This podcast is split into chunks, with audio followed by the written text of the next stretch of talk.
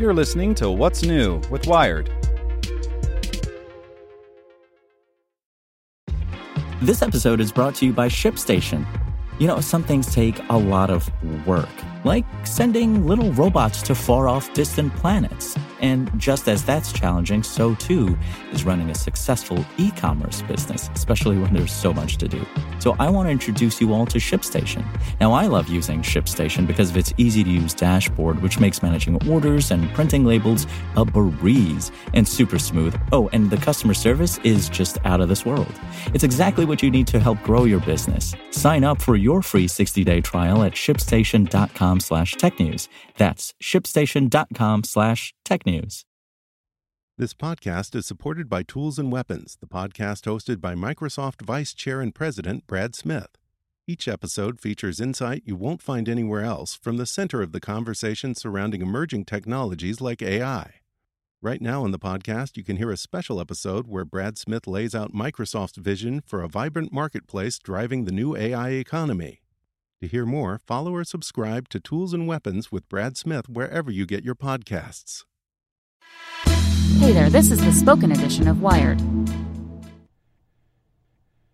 I love watching curling, and you will too. By Michael Calore. The first time I watched an Olympic curling match on television, I entertained a thought that is surely shared by everyone who sees the sport for the first time. What the hell am I looking at? It was during the 2002 games in Salt Lake City, Utah, and I tuned in to the live feed at the very beginning of a women's medal match. I was intrigued by the grace of the players and how they could effortlessly slide those huge bulb like stones down the ice. But everything else about it was confusing. It looked sort of like shuffleboard, but with more yelling and lots of weird stuff. The rules, the lingo, the way they used brooms, brooms, to make the stones slide around. And it just seemed so boring. How could anyone endure watching a sport with such a lack of obvious athleticism, such inscrutable gameplay, and such a lethargic pace? By the two hour mark, I was riveted.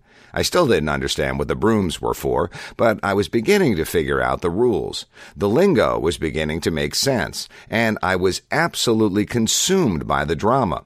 When the match ended, I quickly set my DVR to record every curling broadcast for the rest of the Olympics, including reruns. I was hooked.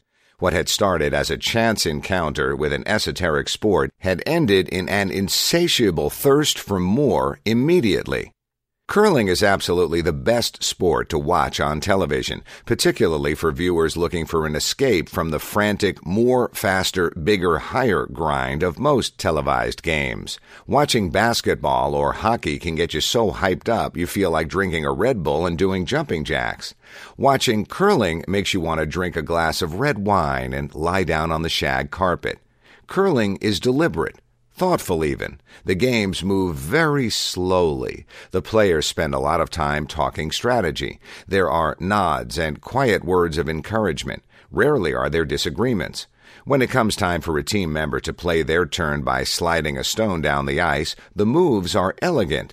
There's a wind up, a push off, a slide, and a gentle release. Such poise and finesse. Before my words dissolve into a string of breathless sighs, let me tell you about the game itself. Curling does indeed resemble shuffleboard, also bocce or pétanque, where the object is to get as many of your game pieces as close as you can to the marker at the other end of the field of play. Teams are made up of four players each. One player slides the stone down the ice while two of the other players sweep the ice in front of the stone with brooms to try to control the stone's speed and direction of travel. Then there's all that funny lingo. The stone is often called a rock. The field of play is a sheet. The goal marker at the other end of the sheet is called the house. There's some funny equipment, too special shoes, those brooms, and the rocks themselves. The smooth 44 pound pieces of granite make cool clunking sounds when they knock into each other. There's a rock emoji, Natch. The stones slide differently depending on the sheet, going straight or curving naturally, and sweeping can control these factors. The team captain is simply Skip. The skip does most of the yelling, known as line calling. These are commands for the sweepers that tell them how hard or easy to sweep. Each round of play is called an end. Teams throw eight rocks per end. The more rocks you get in the house, the more points you score, though only one team can score per end.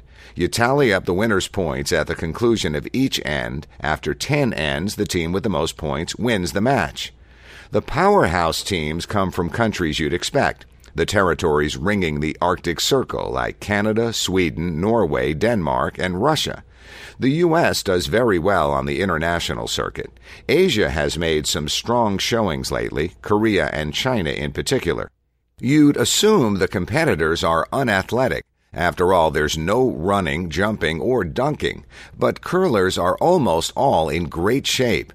You can tell because the uniforms are form fitting, and since their faces are unobscured by helmets, goggles, or any protective equipment, you can read their emotions in full 4K and really get eye to eye with them in your living room.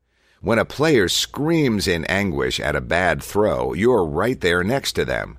Curlers are crushworthy. They become sympathetic characters. Sometimes literally. There's one curler who looks like Mario. The long matches, often stretching to two and a half hours, give you the chance to develop close bonds with particular athletes. The teams, too. I was rooting hard for the Swiss women's team during the 2006 games in Italy. The rest of the time, my allegiances belong to perennial underdogs, Denmark. The casual observer watching at home can pick up all the important stuff over the course of a single game. When I watched that fateful first match, I was biting my nails in frustration as the rocks stopped well short of the house. But the strategy revealed itself over time. Those weren't bad throws. That was one team setting up defensive blocks so they could tuck the next throw behind one of those shielding rocks, making it harder for the other team to knock away their points. Though games can get very intense very quickly, things stay pretty relaxed most of the time. It's in those long stretches of nothing where you'll find the true joy of curling as a televised sport. Turn on a match in the evening, dim the lights, and feel the pressures of your other life fall away into an epic, dripping slowness. Silence your phone, flip it upside down on the coffee table, and enter the alternate curliverse, where you can gently slide your worries down the ice on a cushion of tranquility. A new style of play is being tested for the first time at the Curling Center in Korea mixed doubles. This form of curling has two players per team, one man, one woman, instead of four, and games last eight ends instead of ten. Gameplay is a brisk 90 minutes instead of the afternoon filling two or three hours.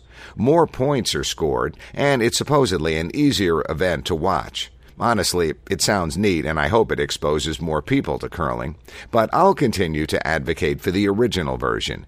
It's long form television at its finest. I could watch hours and hours of curling on TV, and over the next three weeks, I will. Maybe someday I'll actually see a match played live. Want to learn how you can make smarter decisions with your money? Well, I've got the podcast for you.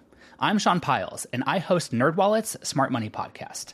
Our show features our team of nerds, personal finance experts in credit cards, banking, investing, and more. And they'll help you make the most of your money while cutting through the clutter and misinformation in today's world of personal finance. You'll get clarity on strategies to help you build your wealth, invest wisely, shop for financial products, and plan for major life events. Listen to NerdWallet's Smart Money Podcast wherever you get your podcasts.